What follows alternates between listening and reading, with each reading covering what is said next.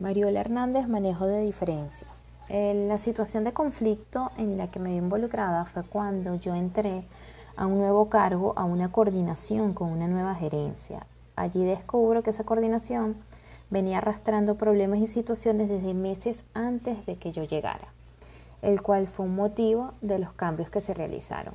Yo tenía 35 años, más o menos. Mi reacción ante este problema fue establecer una comunicación directa con todos los departamentos relacionados a mi cargo, presentarme y comprometerme a establecer los procedimientos para resolver los problemas presentados. Esto me funcionó muy bien. Durante el proceso de iniciación de mi cargo no se me dio un perfil específico. Creo que hoy en día hubiese solicitado más detalles sobre todas las responsabilidades que iba a adquirir para poder realizar un plan previo a mi entrada.